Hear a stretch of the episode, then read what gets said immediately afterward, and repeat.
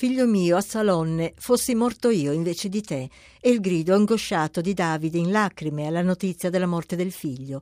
La prima lettura della liturgia odierna, tratta dal secondo libro di Samuele, descrive la fine della lunga battaglia condotta da Assalonne contro il proprio padre, il re Davide, per sostituirlo sul trono.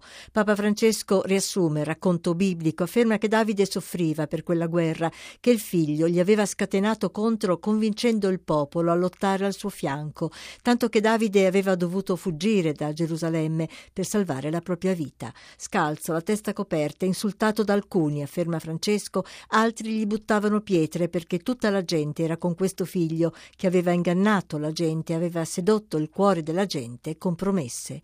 Il brano odierno descrive Davide in attesa di novità dal fronte e l'arrivo infine di un messaggero che lo avverte. A Salonne è morto in battaglia. Alla notizia Davide è scosso da un tremito, piange dice Figlio mio a Salonne, figlio mio, figlio mio a Salonne, fossi morto io invece di te. Chi sta con lui si meraviglia di questa reazione. Ma perché tu piangi? Questo ero contro di te, aveva rinnegato di te, aveva rinnegato della tua paternità, ti ha insultato, ti ha perseguitato, ma fa festa, festeggia che tu hai vinto. E Davide soltanto figlio mio, figlio mio, figlio mio. E piangeva. Questo pianto di Davide è un fatto storico, ma è anche una profezia. Ti fa vedere il cuore di Dio. Cosa fa il Signore con noi quando ci allontaniamo da Lui?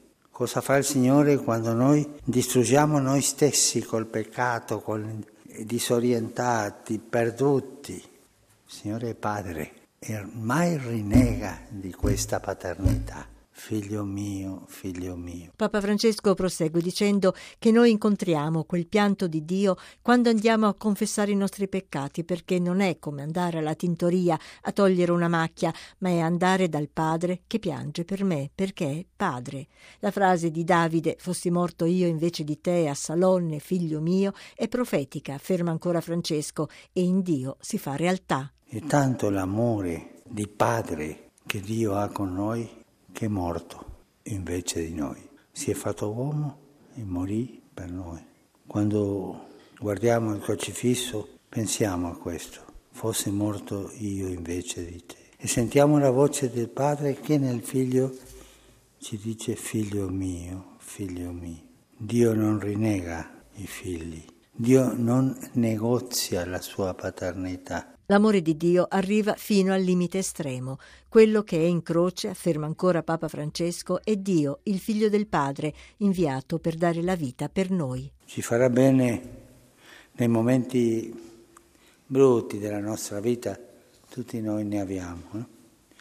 momenti del peccato, dell'allontanamento di Dio, sentire questa voce nel cuore, figlio mio, figlia mia, cosa stai facendo?